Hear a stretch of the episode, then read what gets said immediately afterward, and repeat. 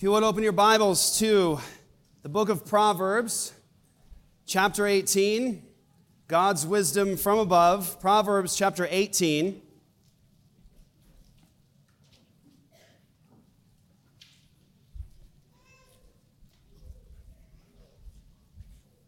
Proverbs 18, verse 1.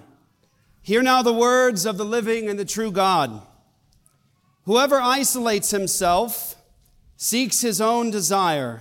He breaks out against all sound judgment. A fool takes no pleasure in understanding, but only in expressing his opinion. When wickedness comes, contempt comes also, and with dishonor comes disgrace. The words of a man's mouth are deep waters. The fountain of wisdom is a bubbling brook. It is not good to be partial to the wicked or to deprive the, right, the righteous of justice. A fool's lips walk into a fight, and his mouth invites a beating. A fool's mouth is his ruin, and his lips are a snail, snare to his soul. The words of a whisperer are like delicious morsels, they go down into the inner parts of the body. Whoever is slack in his work is a brother to him who destroys.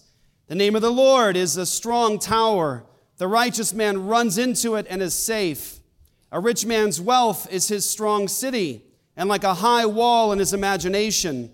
Before destruction, a man's heart is haughty, but humility comes before honor. If one gives an answer before he hears, it is his folly and shame.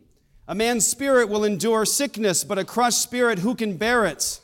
An intelligent heart acquires knowledge, and the ear of the wise seeks knowledge.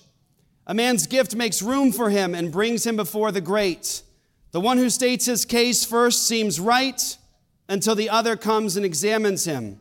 The lot puts an end to quarrels and decides between powerful contenders. A brother offended is more unyielding than a strong city, and quarreling is like the bars of a castle. From the fruit of a man's mouth, his stomach is satisfied. He is satisfied by the yield of his lips. Death and life are in the power of the tongue, and those who love it will eat its fruits. He who finds a wife finds a good thing and attains favor from the Lord. The poor use entreaties, but the rich answer roughly. A man of many companions may come to ruin, but there is a friend who sticks closer than a brother. Thus far as the reading of God's holy and inspired word, let's praise his people. God, this is your word. Lord, you spoke these words for the benefit of your people. Lord, you are, Lord, the fountain, the true fountain of wisdom. And Lord, we ask that you'd speak to us as your people today. Help us, Lord, to be a people that brings you glory and praise because we are not people who are just filled with knowledge in our heads, knowledgeable fools. Help us, Lord, to have skill in applying your truth the knowledge that we have that comes from you. Help us to, Lord, be skillful to bring you glory and praise. Speak today, God, to your people. I pray that you renew our minds, that you would even cause us to repent of the injustice in our tongues. Help us, God, for the sake of your name, Lord, to be the people you call us to be that are wise, that love you and love neighbor above all and bless us today. Lord, let people forget me and remember you and your truth today. In Jesus' name, amen. So, this is the book of wisdom. This is God's knowledge imparted to his people that tells us how to actually live this out. You'll notice the difference. We've remarked on it so many times. The difference in this genre, this kind of writing. You have, say, the synoptic gospels that are historical narrative, and they're telling you the tale of Jesus. This is what happened. This is who was there. This is who was ruling in that day. Jesus went here. Jesus said that. It was this year when it took place. An historical narrative. You have apocalyptic literature in the book of Revelation, and you have the genre of wisdom. And this is a different thing altogether in terms of this is not just filling your head with facts and knowledge and something to stimulate the intellect. This is something that is telling you how do you live? How do you apply this truth? And I want to say this we chose as shepherds, as your brothers, to go through this book of Proverbs because I feel like we are so lacking in wisdom as the people of God. And that's a truth, of course, for all of us in all time. We're sinners, we're being sanctified, yes and amen. But we live in a time where we're so far removed from the law of God, from the wisdom of God. We weren't raised in it, and, and, many of us, we weren't given it in a school system. And so it's so far from us, we don't know what the law of God says. We have perverse views today about the scriptures themselves, people trying to propagate old heresies that are trying to divorce the Old Testament from the New Testament, something that the Christian church overcame early on in the history of the church. But they're coming back, regurgitated, and we have to defeat them once again. We need to know the Word of God. We need to know our Bibles. But in particular, listen, this is key. We need to learn to be wise not simply people who have knowledge. We can check the right boxes. We can answer all the theological questions. We can do the exam and ace it. We are today, I believe, a generation of knowledgeable fools. You can ask people to defend the Christian faith. Give me, the, give me the answer for how you know about the existence of God. And somebody could have memorized all the popular arguments and they can go through the arguments and they can intelligently defend the existence of God. You can ask somebody and say, Hey, tell me about the nature of man. What is the nature of man according to Scripture? And they can, they can just tell you the verses, all the Scriptures about this. Tell me uh, what the Bible has to say about this particular thing, like the Trinity, and someone can defend the Trinity. The Word of God says there's one God, and yet the Bible says here the Father is God. It says here that Jesus is God. Here's Jesus being worshiped. Here's Jesus taking the prerogatives of God. Here's the Holy Spirit called God. Here's the Holy Spirit speaking to people. He's not just something like electricity or a power. He is a person and he's called God. And we can go to those verses. We know how to defend the truth. We may be the kind of people that can go out to the Mormon Easter pageant and defend historic Christian orthodoxy about the nature of Jesus Christ and his work, but we are knowledgeable fools. We're the kind of people that can go out and defend truth, but when it comes to a little circle near us, we entertain gossip. We entertain slander. We don't actually live as wise people in terms of what does God's law say about division and slander and gossip and accusations. We don't even know at times. We just sort of entertain it and think, well, we'll just do this part willy nilly as, as though God didn't speak specifically to it. We're a generation of knowledgeable fools. I want to just say humbly, I would rather take the man or the woman who can barely articulate the Trinity, barely articulate justification by faith, barely articulate how they know how we got our Bibles, but they are a person that is committed to wisdom to living in a way that pleases God, glorifies God, loves neighbor, a person who hates division, a person who hates slander, a person who hates factions, a person that would, that would die before they would ever entertain falsely accusing somebody. Give me that person as opposed to the person who is in the high ivory tower that knows all the facts. Knowing all the facts about God's word does not make you a wise person. It does not make you a wise person. Seek wisdom above a lot of knowledge. That should be the pursuit. And so much of that is here before us in the book of Proverbs. What have we learned so far? So much. Yes, we jumped ahead today to Proverbs 18, and it's okay because Proverbs 18 doesn't run like a narrative anyway, so I can do what I want. Okay, no, I'm just gonna. Okay, then we stopped, we just finished 10, and now we're jumping to Proverbs 18 because you're going to see all of this repeated over and over and over again in Proverbs. It's not just in 18, it's not a one line or a one off, it's throughout. It's thematic when it talks about lies, slander, accusations, gossip, division, those sorts of things. It is thematic. It comes back to it again and back to it again. It'll say the same thing in sort of a different way or even stronger, delivering a harder punch on the issue, but they're thematic things.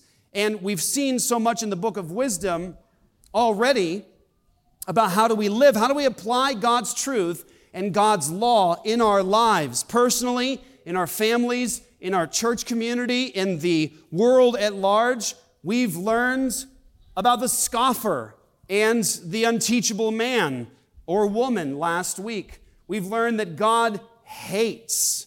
God hates lies and those who sow discord, that he literally abominates it.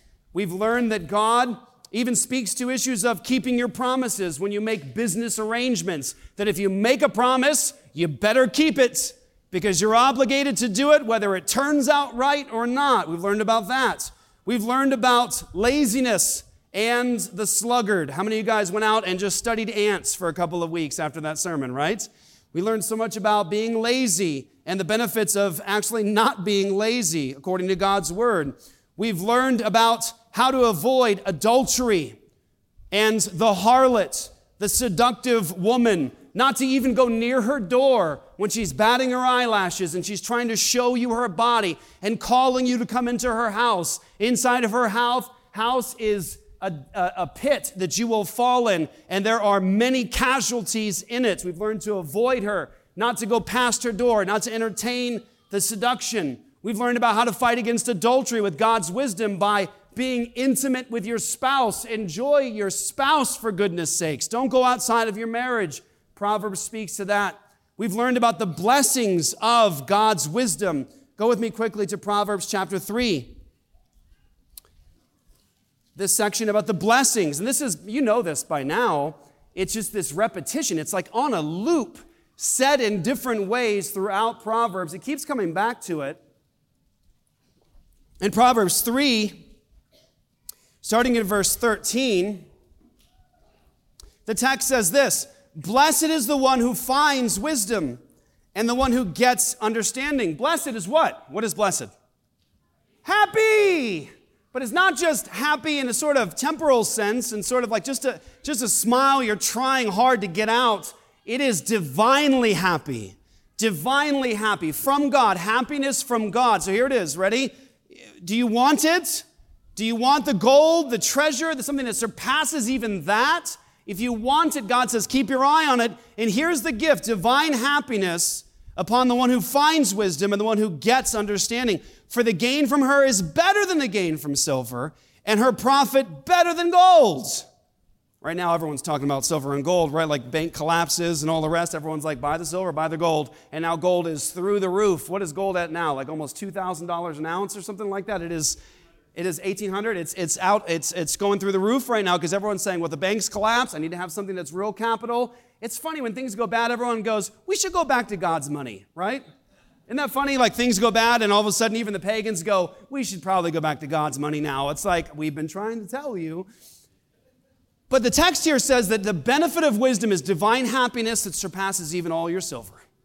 Even, even it's more than that, right? You should be pursuing that and investing in that more than you desire the gold or desire the silver. She is more precious than jewels, and nothing you desire can compare with her. Long life is in her right hand, and her left hand are riches and honor. Life riches, honor. Her ways are ways of pleasantness, and all her paths are peace. So much turmoil, so much difficulty, so much hardship in our lives. And this is what God is saying. This is better than anything else you're pursuing. You want long life? You want riches and honor? You want happiness? You want peace to prevail in your life and your marriage and your relationships? Then pursue her. Go after, after wisdom. You want peace? Go after her. And so it says this She is a tree of life to those who lay hold of her. Those who hold her fast are called blessed. Now, that's the blessing of, of wisdom. It's, it's said in new ways, it's, it's repackaged in a different way and expanded elsewhere. But it doesn't just say that in God's words of wisdom, His divine wisdom from above. It's not just blessings with wisdom. Scripture talks about the curses of ignoring her of ignoring God's wisdom. Look at Proverbs chapter 1. Just go back one chapter, Proverbs 1. As the text opens up, first chapter, verse 20, it says this Wisdom cries aloud in the street. In the markets, she raises her voice. She's not hidden, she's out loud. God's wisdom is testifying to the world. This isn't some secret knowledge. This is God's truth, and it's proclaimed at the gates. It's shouted to everybody. And so it says this at the head of the noisy street, she cries out. At the entrance of the city gate, she speaks. How long, O simple ones, will you love being simple? How long will scoffers delight in their scoffing and fools hate knowledge? If you turn at my reproof, behold, I'll pour out my spirit to you. I will make my words known to you because I have called and you refuse to listen. Here's the curses. Have stretched out my hand and no one has heeded, because you have ignored all my counsel and would have none of my reproof, I also will laugh at your calamity. I will mock when your terror strikes you. When terror strikes you like a storm and the calamity comes like a whirlwind, when distress and anguish come upon you, then they will call upon me, but I will not answer.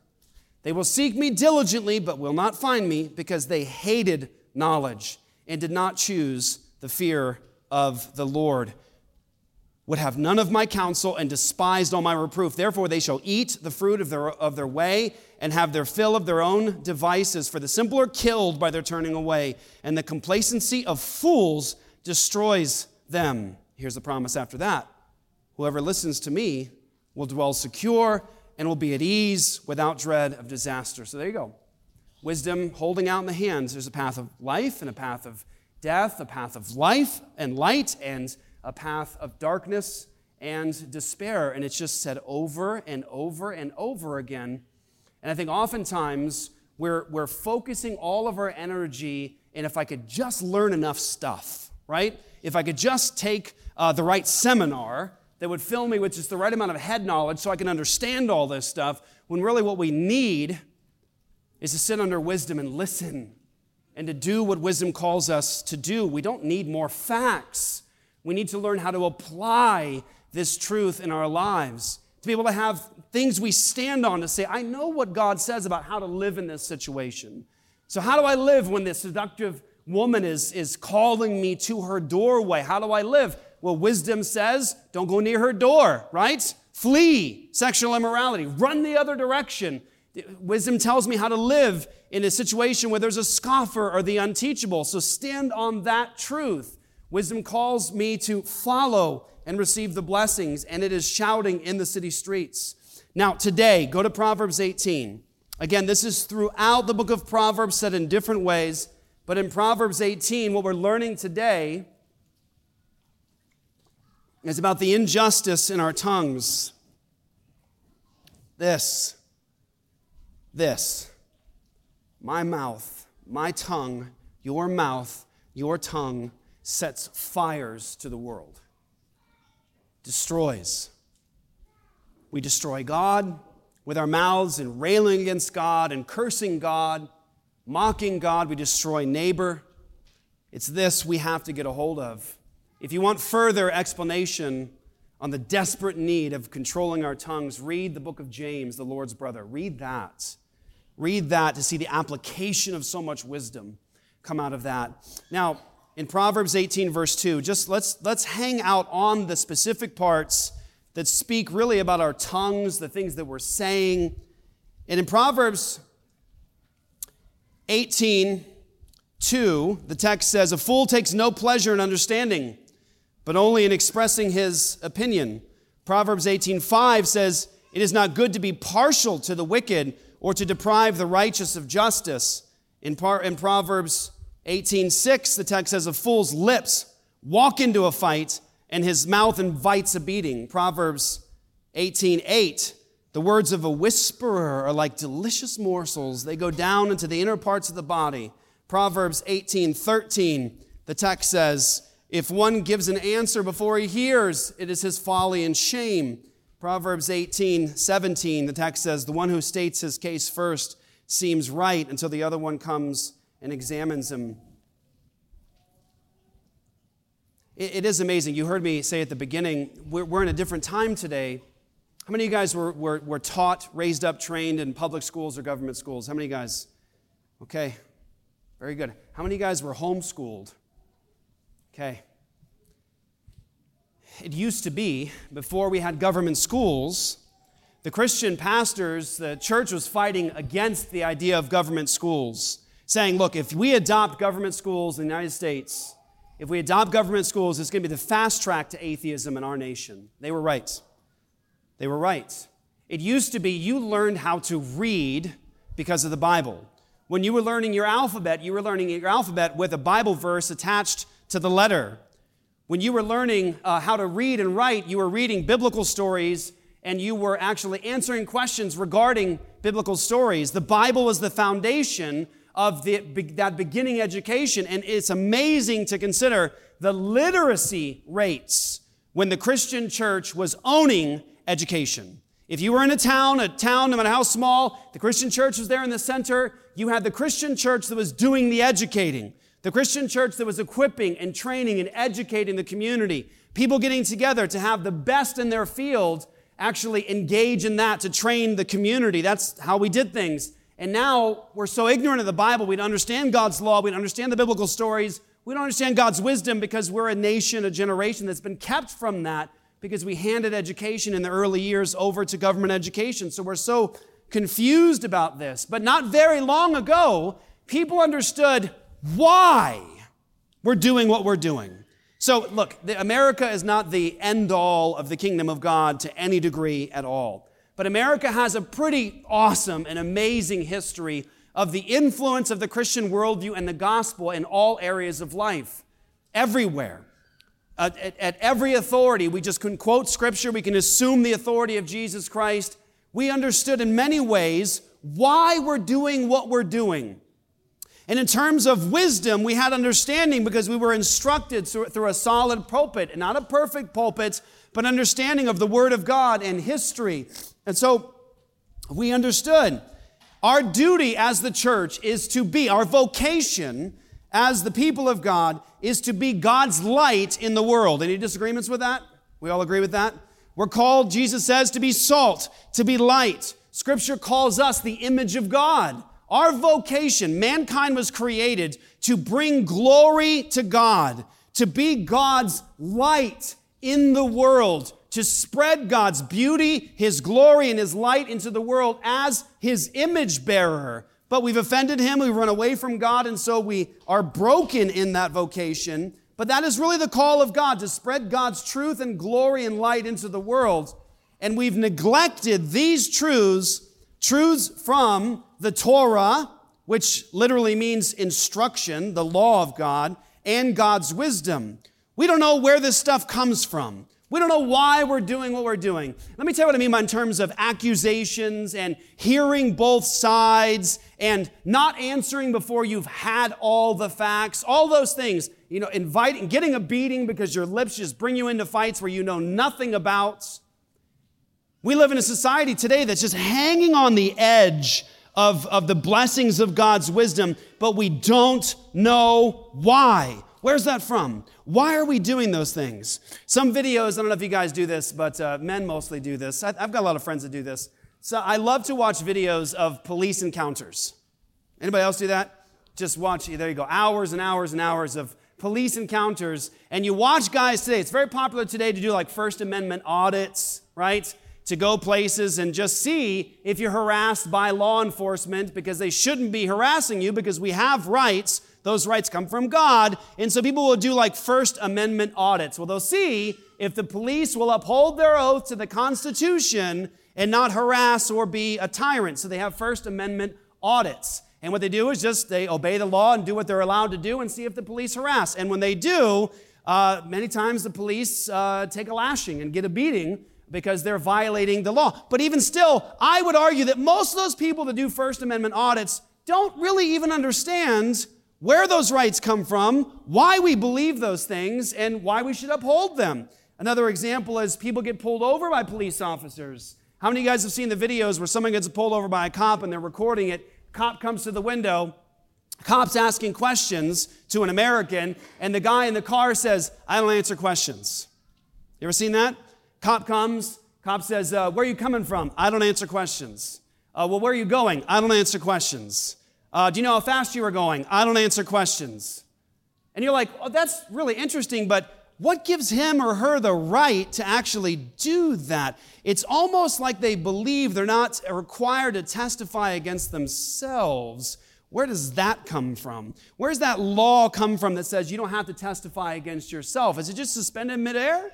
Just, is this something that like atheists figured out? We're going to say that you don't have to t- uh, testify against yourself. Where does that right, I don't answer questions, I'm not helping you, I will not self incriminate, where's that come from? Where's the assumption of innocence come from? You already know it because you're Americans, right? What's, what do we say? That we are innocent until what? Yeah. Look at that. I wonder if you can say that in like, you know, the UK somewhere, and, or there's just silence in the room, you know. Innocent until proven guilty, or like in some other nation, can you just say to a group and say, innocent until proven guilty? Do we know why we believe that? You see, Christians in history knew where it came from. Whether you've got British common law, whether you've got an, an our experiment in America, you've got our rights given to us, where's this stuff come from? Or when a cop comes to you and says, I'd like to get some identification, please. And somebody says, What's your RAS? You know what that is? Who knows? Greg.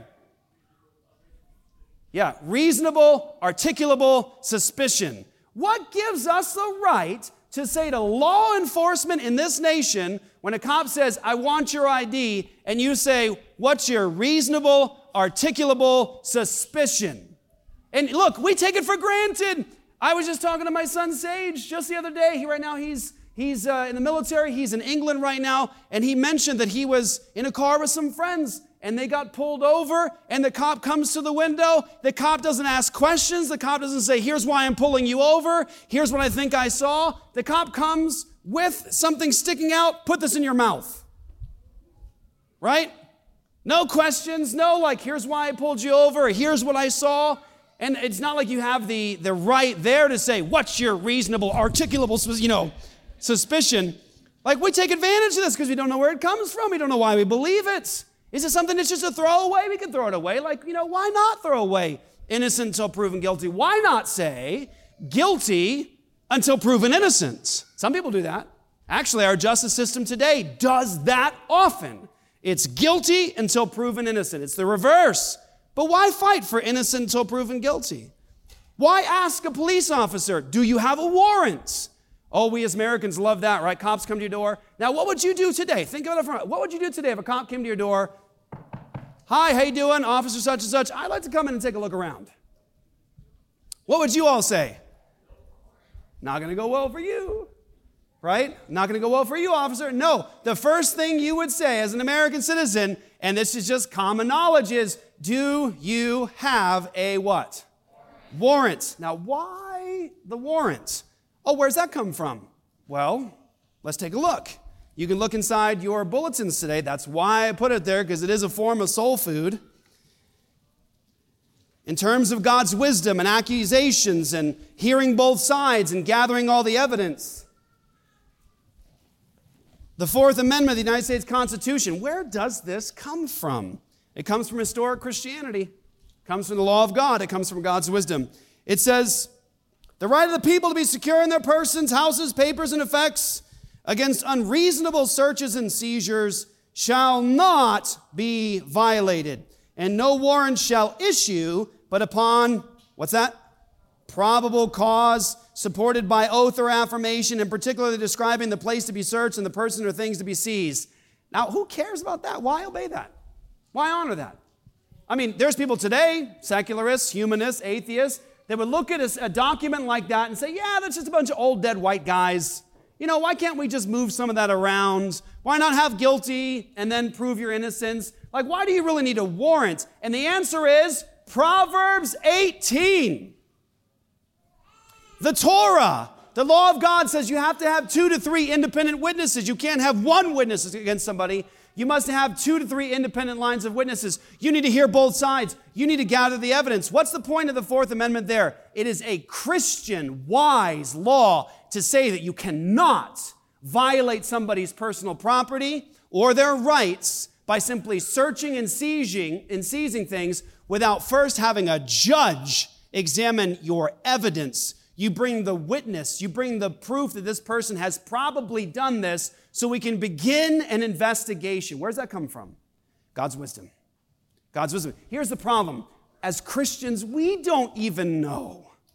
Right? You got all these people today. It's a Christless conservatism, fighting for the Constitution, fighting for all these things. It's a Christless conservatism. And there is this America, America, and here's these laws. And the answer is guess what? Those things will easily disintegrate without knowledge from God and an anchor. The answer is here it is. You've heard it before Lex Rex. The law is king. It is, the law is king. What is underneath these things is God's wisdom, God's instruction, God's Torah, God's law. That's why we do them.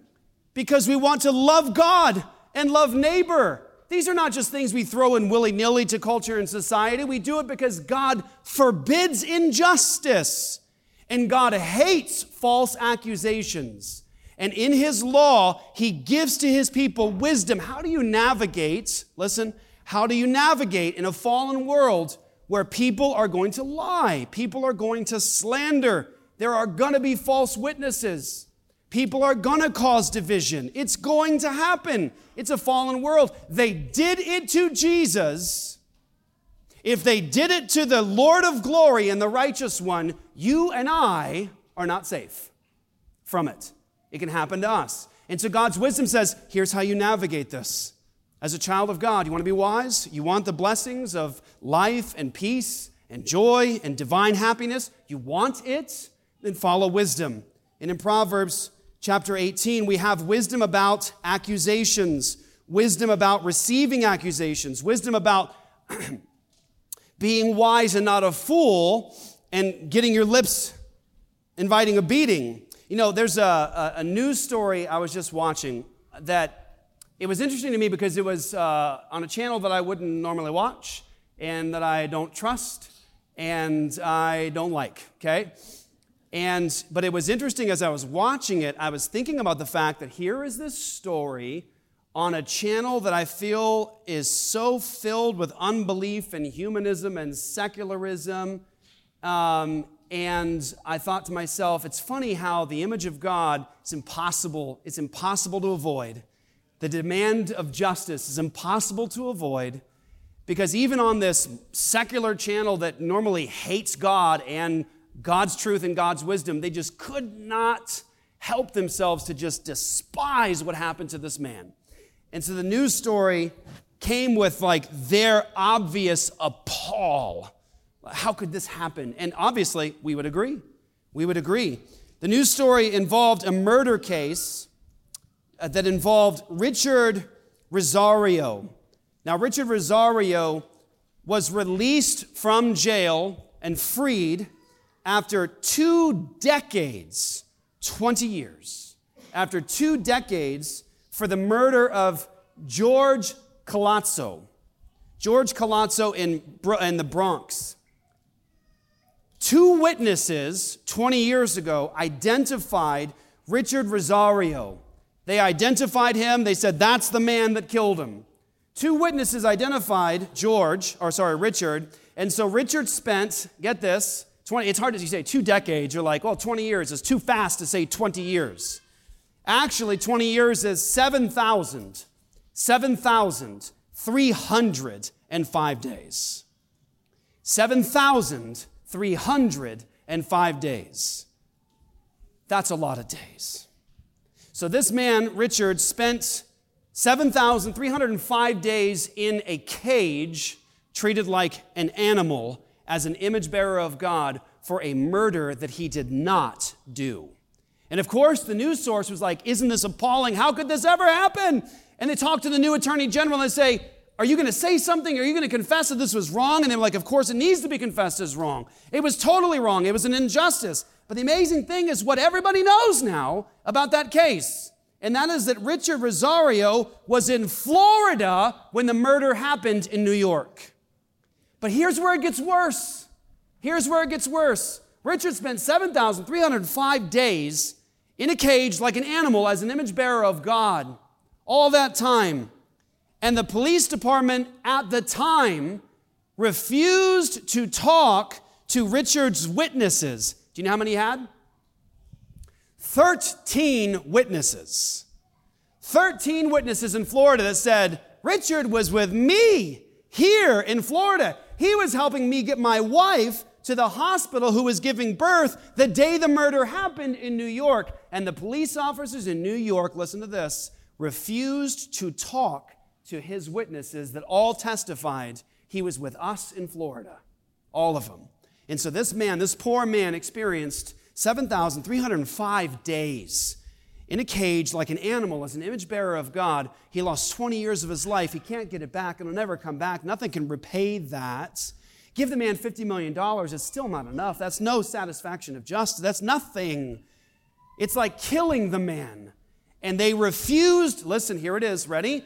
To stand on God's wisdom. What do they do? They listened to two witnesses. They did not do the kind of cross examination they needed. They did not listen to both sides, assume the innocence of the accused, to say, What's your evidence? What's your witness? What do you have for us? Let's make sure that we are not, we are not condemning the righteous. We cannot condemn the righteous. That's an abomination to God. So we must, as a justice system, listen to all the witnesses and hear both sides and all the evidence. But all these witnesses, listen, they said, they said the New York Police Department never even contacted them. Isn't that amazing? Almost like they didn't care to condemn the righteous. Almost like they didn't even care to hear both sides. But what would a Christian world, a world transformed by the gospel, a world filled with God's Spirit that loves God's wisdom, what would they do when there is an accused in court? What would they do? They would uphold God's standards. What would they say? They would say, You don't need to self incriminate. We're going to treat you as innocent. And guess who has the onus? The accusers. They must prove, because we see you as innocent, they must prove that you are actually guilty with multiple lines of independent witness and testimony. And we want to hear from you first. How would you refute their testimony? What facts and evidence do you have? Because we will not condemn a righteous person. We must be just. We must be just. That's what the Christian world would do. But here's the question to ask. Ready? Come with me on this, it's very important. What gives anybody the right to hate that? Because I told you the story right now, and hopefully you felt what I felt and what they felt on that network that is not to be named, okay? What gives them the right to be appalled? What gives any of us the right to complain? If we live in a world that is just sound and fury signifying nothing, if it is purposeless, meaningless protoplasm in this universe and there are no laws above us, nothing transcendent, then what gives us the right to complain? You said, uh, you, you saw, hopefully you got to see by now. Pastor James and I went to Utah. We debated to uh, an atheist and um, um, a humanist agnostic. If you haven't seen it yet, watch the cross examination. Watch the first three minutes and watch from their perspective how they literally say in open, in the public, that molestation, rape, and murder are not objectively wrong. Right?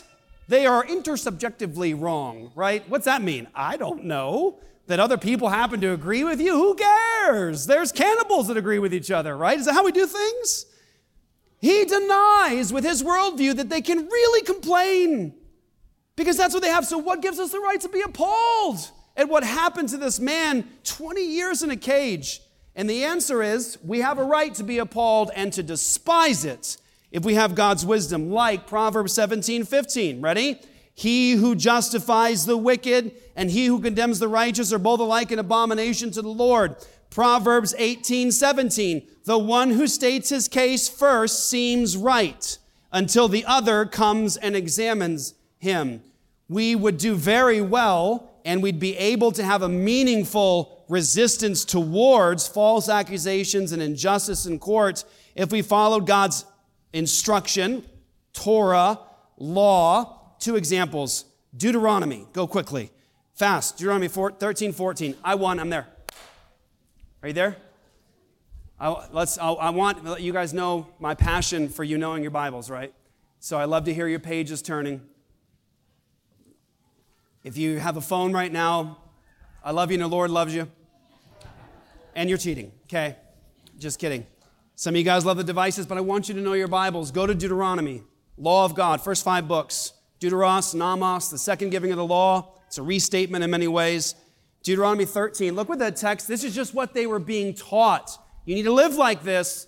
Deuteronomy 13, verse 14, comes after this section 12, verse 12. Here it is. If you hear in one of your cities, which the Lord your God is giving you to dwell there, that certain worthless fellows have gone out among you and have drawn away the inhabitants of their city, saying, Let us go and serve the other gods, which you have not known, then you shall, here it is, inquire and make search and ask diligently. And behold, if it is true and certain that such an abomination has been done among you, you shall surely put the inhabitants of that city to the sword. So here's, here's what's being said. Here's the accusation. You hear it. Here's what you're supposed to do as the people of God. Here's the instruction from God. Here's God's wisdom. You shall do what first? You shall inquire, you shall make search, and ask diligently. What's that look like? Cross examination? Getting all the evidence, giving all the facts. Before you condemn somebody, even if I think that's true, you must pull together and listen to everything you can and search diligently. This was put into the people of God. Justice, justice, always justice. You must seek out. You must never condemn a righteous person. So you better make sure you search. You diligently inquire. You hear both sides. You find out all the facts that are there before you make a judgment. And then Deuteronomy 19, 19. I want you to know where this is in your Bibles because it is a blessing to the world. Such a blessing to the world. Um, you know what's interesting today? The struggle today in courts in this nation is that if you perjure yourself, if you lie on a court record or to the judge or to witnesses, what's the penalty? Arbitrary? Willy nilly? Right? You have a history, and just even in the last 30 years, you can look at court cases where you have men accusing another man, a man accusing another man of a horrific crime, come to find out, total lie, and you ask the question, like, well, what happened to the perjurer? What happened to the false witness? Because if that guy would have gone to jail for that, he'd have gone like 30 years in jail. So what happened to the perjurer? What do you get? A slap on the hand? What do you get? A little fine? What'd you get? Or you have instances of, uh, of, of even women accusing a man of, of rape, and you come to find out later he wasn't even in the same town, never happened. And you ask, well, what happened to the lady? Did she get like 50 years in prison, which was what he would have got? Or did, did, he get, did she get the death? Pen- what penalty? Because she was trying to harm the man.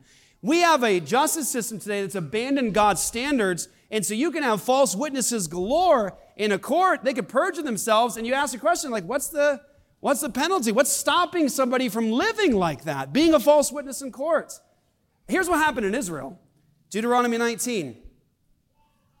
Starting in verse 15. A single witness shall not suffice against a person for any crime or for any wrong in connection with any offense that he has committed only on the evidence of two witnesses or three witnesses shall a charge be established. Stop. That is said throughout the Old Testament. That is recited again in the New Testament. In Matthew 18, the ministry of Jesus, throughout Paul's writings, it is said over and over and over that law is standing today. Now, watch. Two to three witnesses, clearly in the text, doesn't mean it's true. The point is, the point is, is that God's standards say you've got to have independent lines and witness before you can even start bringing this as a serious charge, but that's not where it stops. It says this it says, Only on the evidence of two witnesses or three witnesses shall a charge be established. If a malicious witness arises to accuse a person of wrongdoing, then both parties to the dispute shall appear before the Lord, before the priests and the judges who are in the office in those days the judges shall inquire diligently, and if the witness is a false witness and has accused his brother falsely, then you shall do to him as he had meant to do to his brother. So you shall purge the evil from your midst, and the rest shall hear and fear, and shall never again commit any such evil among you. So, God's wisdom proverb saying, hear both sides, don't be a fool and answer before you have all the facts. First person to state his case seems true, right, until the other one comes to examine. This is, listen, it's just part and parcel to the biblical worldview. This is God's instruction. Like when they got wisdom from Solomon in Proverbs, they wasn't like, wow, this is some crazy new stuff. Never heard this. It's just in God's law. This is the application of God's law. Wisdom is telling you how to handle the two to three witnesses and cross examination. Now, what'd you note from Deuteronomy? Did you hear it? What do you need? Not one witness. No, not going to listen to one person or one person that's simply trying to influence the others and getting a line of 10 witnesses. That doesn't count either. I need to have two to three independent lines of witness, and then I need to have intense cross examination where I'm hearing both sides. And if I find out, the judges of Israel, if I find out that this is a malicious, lying witness, then that lying witness will get the penalty that they were trying to get the other person to get. So think about the danger of that. they had justice then. They did. Like if you were a rapist in Israel, what was the penalty? Let's make sure we all know what it is. What's the penalty in God's law for doing something so horrendous as rape? What is it? It's death, capital punishment. That's it. The Bible upholds the value and dignity of the woman so much more than our culture and society today. It says, you violate a woman like this, you forfeit your right to live, period. That's it. Who honors women more, God or our culture? I'll take Jesus any day. The women are so valuable that if you do such a thing, you deserve to die. And so scripture says, lie in court, try to get this person in trouble for a crime What's the penalty he would have gotten? Okay, you're getting that now. Do you think it's going to stop somebody in a courtroom lying about rape or murder or theft? It'll stop them. Why? Because if they're lying and they're caught, they're going to get exactly what they intended to do to the other person. That's how God protects the court against perjury. Don't you dare lie in court. If you're a lying witness, you'll be found out. So God's law provides those protections. And here is the point. Are you ready? Do you remember? I said, what gives us the right to hate the injustice that took place with the man who spent 7,300 some odd days in jail. What gives us the right? The Word of God, the wisdom of God. You have a foundation with God's Word and wisdom, but stop, stop, stop. Here's the problem. Here's the problem. Here's the problem every single time for Christians. We hear these things and we get examples about that guy. We go, oh, yeah, those horrible police officers. Oh, yeah, that terrible criminal justice system. Or we think about all the evil out there of people who don't obey God's standards and wisdom, and we despise it, but we don't despise it in ourselves. I don't despise it in myself, in my mouth, and my accusations, and how I'm doing this. We hate the judge who gives injustice and doesn't hear both sides and will not allow all the facts to be present who assumes someone's guilt before they're proven innocent. We despise it, but we don't despise it in ourselves. And that's the problem, because here's the deal ready? As goes the church, so goes the world. As goes the church, so goes the world. If we're not the kind of people that hold, God, hold up God's standards of wisdom and justice and instruction, if we don't hold it up as the people of God, they're not holding it up out there. Right? They won't believe it if they don't see it in the people of God. So we must despise it among us and in ourselves. Here's the problem. Ready? Three points. Here's the problem. One, people are sinners. Are you surprised by that? Number one, people are sinners. Number two, ready? I hate to surprise you or shock you. I hope this isn't a revelation for you, but here it is. Number two, people lie. People lie. Now, assume innocence but always be cognizant of the fact that this is a fallen world and there are people who lie. And number three, people often show partiality. And it's a sin before God to show partiality. Here's why. Ready? This is why partiality is a sin, because God is not like that. Isn't that beautiful? Why does God hate partiality? It's not like He hates it in you, but not in Himself. God hates partiality because He's, he's He's not unjust. God's just. He hates partiality. He hates uneven scales. God hates partiality, so we should hate it too. And here's the problem there are people who show partiality. So God says, don't show partiality. Use equal weights and measures. Don't play favorites. And there's the danger, right? There's the danger. Is here's the problem in moments where we need wisdom, we need to make sure we establish justice. We have a problem. And here's the problem is that the person next to us might be our loved one. The person next to us might be our best friend. The person next to us might be a person we've been in a relationship for 30 years. And what's our first instinct when someone comes against our family or our friends, our loved ones? What's our first instinct every single time? What is it? Protect them. Right? Why? Because we're loyal. Protect, protect, protect. And there's nothing wrong with the desire to protect your family and your loved ones. Nothing wrong. But if you love God first above anything else, you will make sure that you wade through conflict in a just way, honoring God's glory and wisdom in terms of How do I listen to accusations and making sure that I say, it's okay, no, okay, let's wade through this situation, but hear both sides. Let's use God's wisdom. Never show partiality. Here's the deal, ready? Nobody is immune. We like to think we're immune, don't we? Like, here's the deal, ready? Let's confess it. This is the safe place. This is a safe space. This is a safe place to be. And in many ways, glory to God. Yes, it is. Christians are not perfect people. Tozer said they are not perfect people, but they are the best people on earth. Tozer said that. I believe that. They're not perfect, but they are the best people on earth.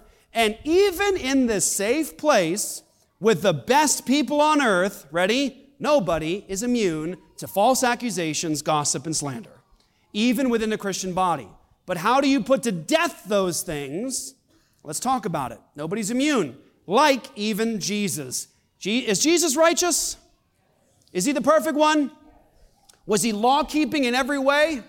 Yeah. He was obedient, righteous, honored the law of God, never broke the law of God, never sinned, never offended. He was never unjust. He was always equal weights and measures. The wisdom of God incarnate. It's God as a man. That's who Jesus is. And guess what? Even with that kind of righteous life, a life of absolute perfection with the law of God, Jesus wasn't immune to false accusations. Right? I'll give you one. In Matthew 11, 19, let's see how fast you can get there. In Matthew 11, 19, I'm there. In Matthew 11, I didn't even have it marked, okay, so I wasn't cheating. Matthew 11, 19, here's what Jesus says. Uh, 18, let's start in 18. It says, For John came saying, or neither eating nor drinking, and they say, He has a demon. The Son of Man came eating and drinking, and they say, Look at him, a glutton and a drunkard, a friend of tax collectors and sinners. That's God. God as a man. God as a man enters into this world to save his people from their sins, and what does he endure as the perfect righteous one, law keeping, obedient in every way? What's he get? What's he get? Slander, lies, false accusations. Now, watch. Jesus is accused of drunkenness, which is a sin that will send you to hell. And Jesus is accused of it. He's accused of loose commitments, friend of sinners, tax collectors. He's okay with immorality. The point is, he's perfectly fine with immorality. He's perfectly fine with all this sin and immorality. Jesus doesn't have high standards. That was what they were saying. He's a drunkard and his standards aren't high. He, he adopts their practices. Now, another point, same gospel, Matthew 26. Look what happens to Jesus in Matthew 26 the righteous one, the blameless one, the one with no fault, no sin. In Matthew 26, 57, it says, and this is Jesus' trial, then those who had seized Jesus led him to Caiaphas, the high priest, where the scribes and the elders had gathered, and Peter was following him at a distance as far as the courtyard of the high priest, and going uh, inside, he sat with the guards to see the end. Now, the chief priest and the whole council, get this, get this, were seeking false testimony against Jesus that they might put him to death. Note, who is involved in that treachery? Who is involved? Atheists, right? Atheists, unbelievers. Uh, no. Uh, no. Can we use the word we would use today? Uh, the church. Uh, it's the religious people. The religious people and the leaders are trying to find false accusations against Jesus that would lead to his death. Unbelievable. And they know God's law and they still sin. But they found none, of course. Though many false witnesses came forward, it's not like they weren't there. They had false witnesses that came forward, but thankfully, all their testimony was falling apart. Why? because at least they had the law of God that knew they had to do cross examination, and this isn't making sense. Shucks, it's not working. False witnesses and their stories aren't matching up. And so, where do they go now? At last, two men, Two came forward and said, This man said, I am able to destroy the temple of God and to rebuild it in three days. And the high priest stood up and said, Have you no answer to make? What is, it these, what is it that these men testify against you? But Jesus remained silent. He knew he had the right to what?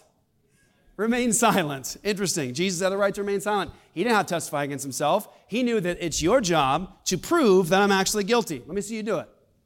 And how did Pilate end that discussion? I find no fault in him. You can prove nothing. So false witnesses are mustered. Their stories aren't working together, but they're coming and they're coming for religious people. And then what happens? Are you ready? This is how false accusations come. They always come with a kernel of truth, a little kernel of truth, just a little kernel of truth. He said he's going to destroy the temple and in three days he'll raise it up again. And they're like, What?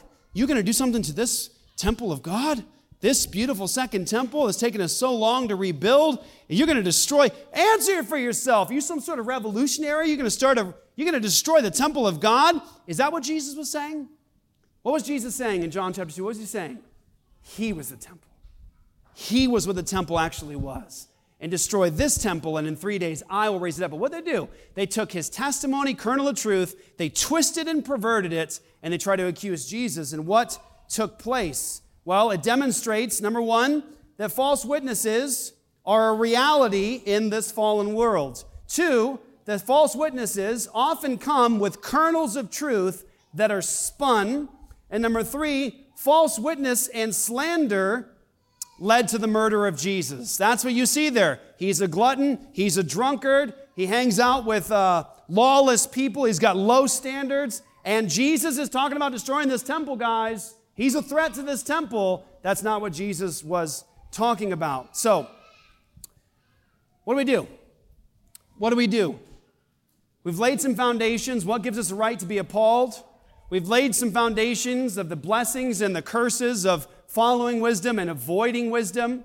We've talked about the foundations. We talked about what God requires of us as the people of God. We've talked about how do we get these laws that we have today that are blessing the world? Where do they come from? They come right from the law word of God. They're a, a, a gift to the world from the Christian worldview. But what do we do considering these truths personally? Here, I want to lay this out as quickly as possible. Number one, what does wisdom do? Number one, Proverbs chapter 6.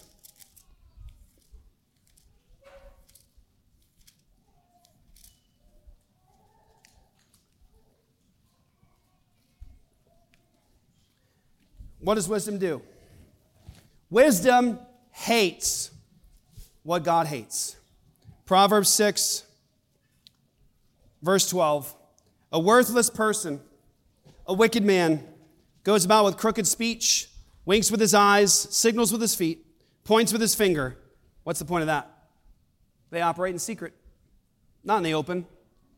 They operate in secret. They do what they do behind closed doors. They do it secretly, not in the open. Why? They're afraid. They're afraid of being discovered because they have crooked speech. They don't just go straight, they hide things. They're not straight speaking. They don't keep honest. They don't just say what their intentions are. They don't say what's really in their heart, what's in their mind. They speak in a crooked way. They wink, they signal, they hide. And God says this with a perverted heart devises evil, continually sowing discord.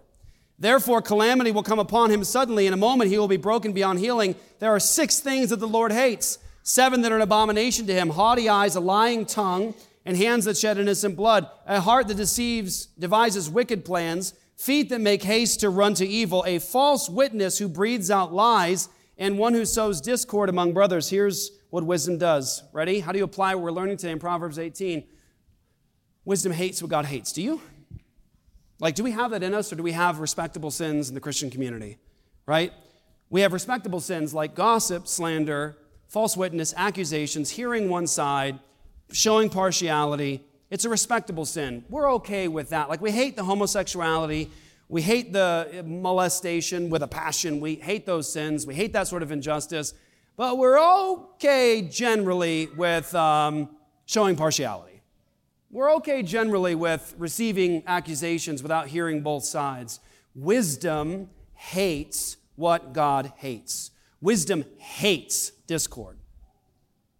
How do you and I feel about that in the body of Christ? Like if you ever come into contact with a person that is sowing discord or a group within the body of Christ that's sowing discord, do you see that and are you like, oh my goodness, this is discord in God's house?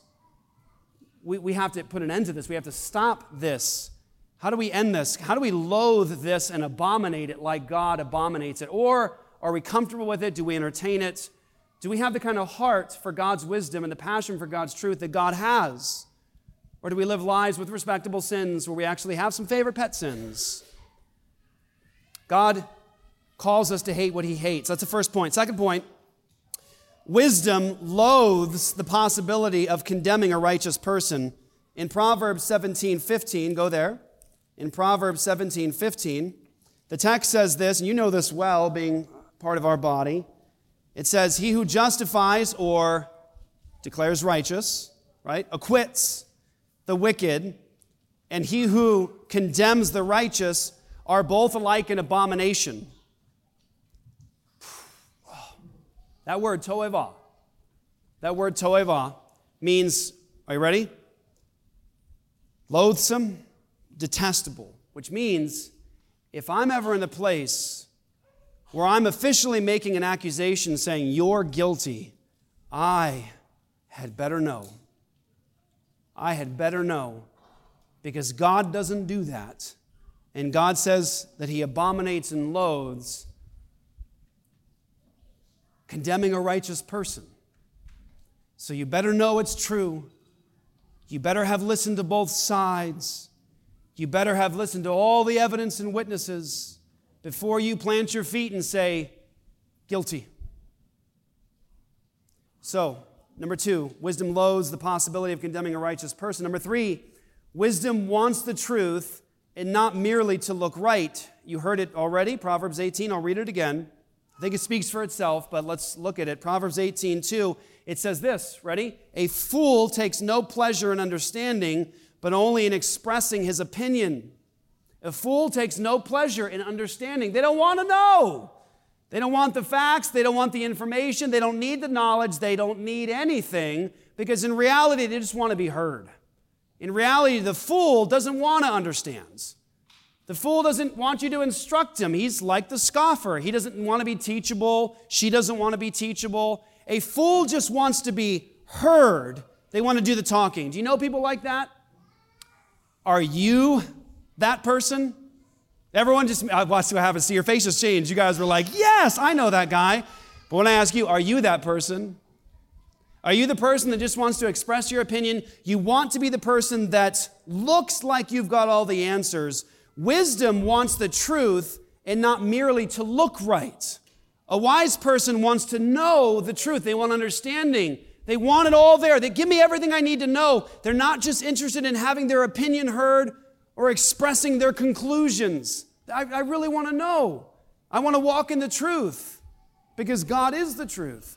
Now, fourth point wisdom avoids getting a beating by not really understanding. Proverbs 18 6. Ready?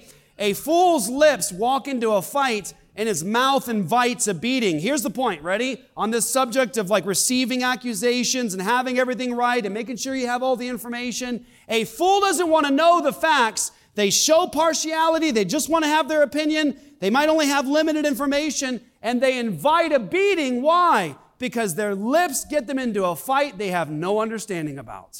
And so when they get into it, what takes place? They get beat. How would they avoid the beating? How would you avoid a beating and not be a fool? How would you avoid it? By making sure you had all the facts, that you've heard both sides, understanding that one person's case sounds true until another one comes to examine them, making sure you have all the evidence, you haven't made a conclusion before hearing everything. A fool walks into a fight getting a beating with their lips because they don't care to understand. They just want to express an opinion. They've got a team, they've got a side. Wisdom calls us to avoid getting a beating by not really understanding. N- next point, five. Wisdom waits for a conclusion and giving an answer before knowing all the facts. That you wait to conclude and you wait to answer until you've had all the facts. Proverbs 18, verse 13. What's the text say? It says, If one gives an answer before he hears, it is his folly and shame. Does this make you want to slow down? Doesn't it make you want to slow down? Like you read Proverbs 18, you're like, maybe I should be quiet. A little, right? Doesn't it do that? Wisdom just sort of like, it captures your heart and mind. You're like, oh no, I, I think I move too fast sometimes. It's okay. That's why you're here, right? Renew your minds, right? God, change my passions, change my desires, change my commitments. The text says, if one gives an answer before he hears, it is his folly and shame. If you have made a conclusion and given an answer before you've actually heard all the facts and received all the information, then the text says this Fool, shame on you. If you've come to conclusions before you've heard all the sides and all the facts, the Bible says, folly, shame on you. Who wants to carry that? No person that loves God wants to carry that. Christ has carried all of our shame. Yes, we acknowledge that category. He's taken my shame, He's taken my guilt. But practically speaking, within a Christian community or out there in the world, you carry that with you. Shame. Shame on you. You didn't listen to both sides. That was foolish. You came to a conclusion, you gave an answer before you even knew. That's what wisdom says. Wisdom does that. It waits for concluding and giving an answer before having all the facts. Wisdom hears both sides, Proverbs 18, 17. The one who states his case first seems right until the other comes and examines him. Have you ever done that? just take a breath for a second, okay? Heavy. Whew. Okay. Have you ever done that? Have you ever, like, um, you, you heard a situation or you heard someone's, like, uh, accusation or you heard something and like you're like, dang, uh, really? They did that? Man, that's horrible. Like you start even talking about it, like, oh, I can't believe that person did that. And next thing you know, you hear the other person inside, you're like, uh, oops. The shame is where you've already started talking about it and making conclusions and giving answers, right? Two, two sides, right? Oftentimes, like people say, there's two sides to every story. Well, I think there's different ways to say that more accurately. But the point is, is you need to be willing to listen to all the evidence and facts before you come to a conclusion because you might hear one person that can spin a tale. And let me say this to you with just humility and just transparency. I've been a pastor for a long time, a long, long time. Thousands of hours of counseling, thousands of hours of trying to mediate conflict. And I can tell you right now, there are times where someone comes into the office and they tell a tale that will blow your hair back. Now, a wise person listens, assumes innocence of both parties, and says, let's start examining. Let's start listening.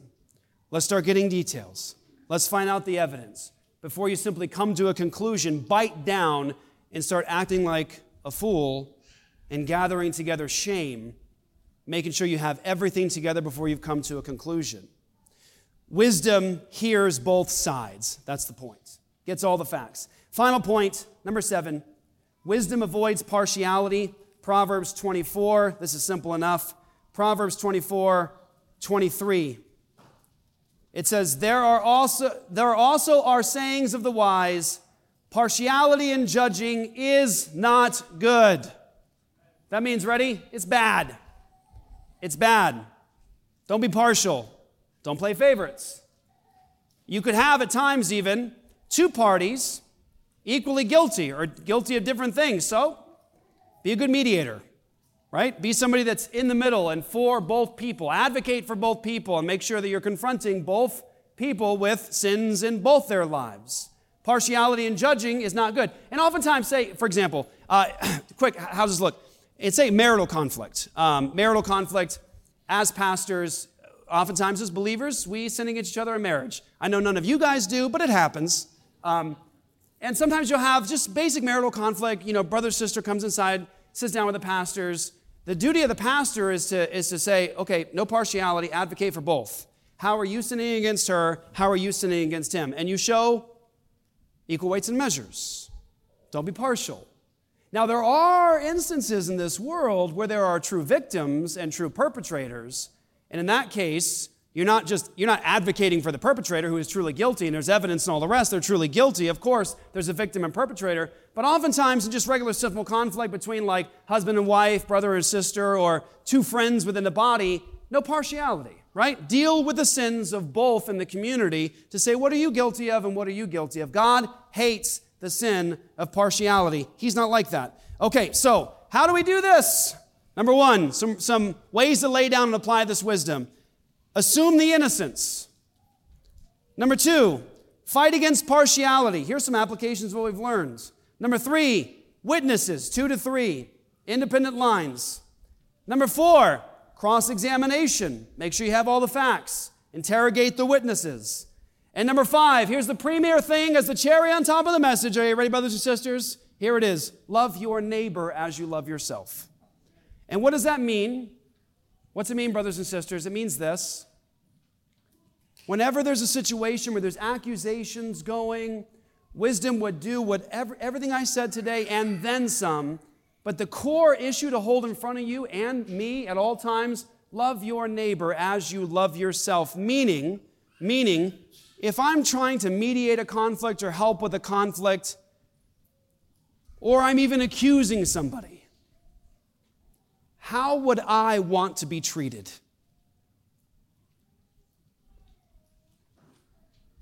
For example, ready? Somebody brings something to you, and they say, hey, this person's, and, and they've actually engaged in this, they've done this. If it was you on the other side of the accusation, you were the one being accused behind your back, how would you want that to be handled? Would you want people to come ask you? Would you want them to hear your side? Would you want them to hear your witnesses? Remember the story that I shared with you at the beginning that we're all appalled with and we're horrified by. That story where I told you the police officers never even bothered to ask his 13 witnesses. So he spent 20 years in jail over 7,300 days, and every one of us said, How dare they not hear his side? Love your neighbor as you love yourself means in a situation where someone's being accused, you want to handle that in the way that you would want it handled if you were the accused. Amen? Let's pray. Father, I pray that you'd bless us as a church to not just know things about you, but to desire wisdom and to walk in wisdom. Grant to us the grace and the strength and the power to live according to your word and spirit. Let us be a wise people, God. As I said in the message, I said, as goes the church, so goes the world. We're never going to, Lord, be light to the world in this area of wisdom and accusations and injustice with our tongues. We're never going to be light to the world if we're not first changed and transformed ourselves. Let us be the people that uphold your wisdom and uphold your standards of justice. Help us, Lord, to hate the injustice in our tongues. Help us, Lord, to glorify your name as your saints by standing on your wisdom and truth. We want that happiness, that divine happiness and blessing, Lord. We want to live that way. By your Spirit, would you grant it? And grant to us even repentance over our failures, if any. In Jesus' name, amen.